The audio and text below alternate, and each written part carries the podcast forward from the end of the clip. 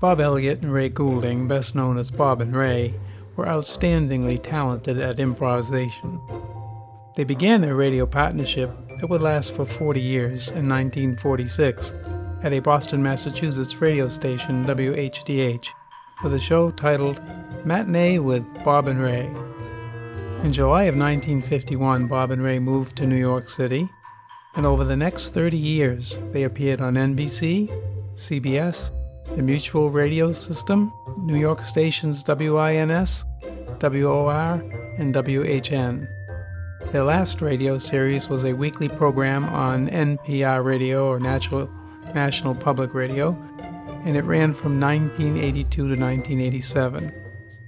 Over the years, they created wonderful offbeat characters like Mary Magoon, Wally Ballou, Barry Campbell, and they also parodied radio and TV with spoofs that often outlasted the original source material. The Bob and Ray Show was inducted into the Radio Hall of Fame in 1995. Ray Goulding passed away on March 24, 1990, and Bob Elliott followed on February 2, 2016.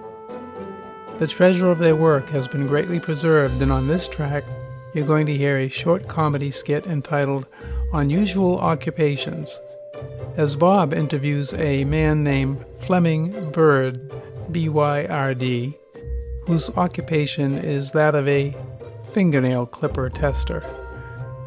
This is Heirloom Radio, a different kind of oldies program, and I am your host, John Lovering, rebroadcasting the aforementioned Bob and Ray skit. Thanks for listening.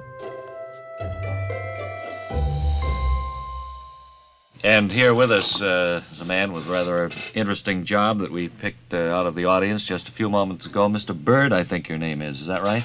Yes. B Y or B I R D? B Y. Uh, R What's your D first D name? Fleming. Fleming Bird.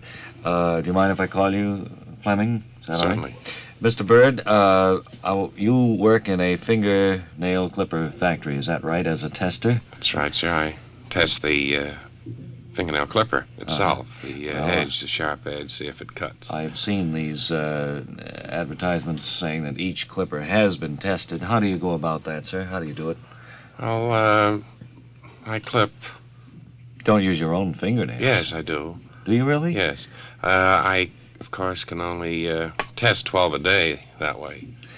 12 Well, clippers. I see. And you're going to. Uh, that doesn't make very much of an output. Then you're not the only tester there, are you? Yes, I am. So, and you work a five-day week. That's 60 clippers a week. They turn Let's out see, 12 times 5. 60. 12, 12 twos are 24. 12. No, it's two fives, a ten. Oh. Two one five is five, and carry one there. 60. Makes 60. That'd be 60 a week. That's right. And they they what they get a quarter apiece for them. Uh, yes, 25 cents a piece they get for them. That's fifteen dollars, isn't it? Well, let's see, 25. Well, that's, this isn't important.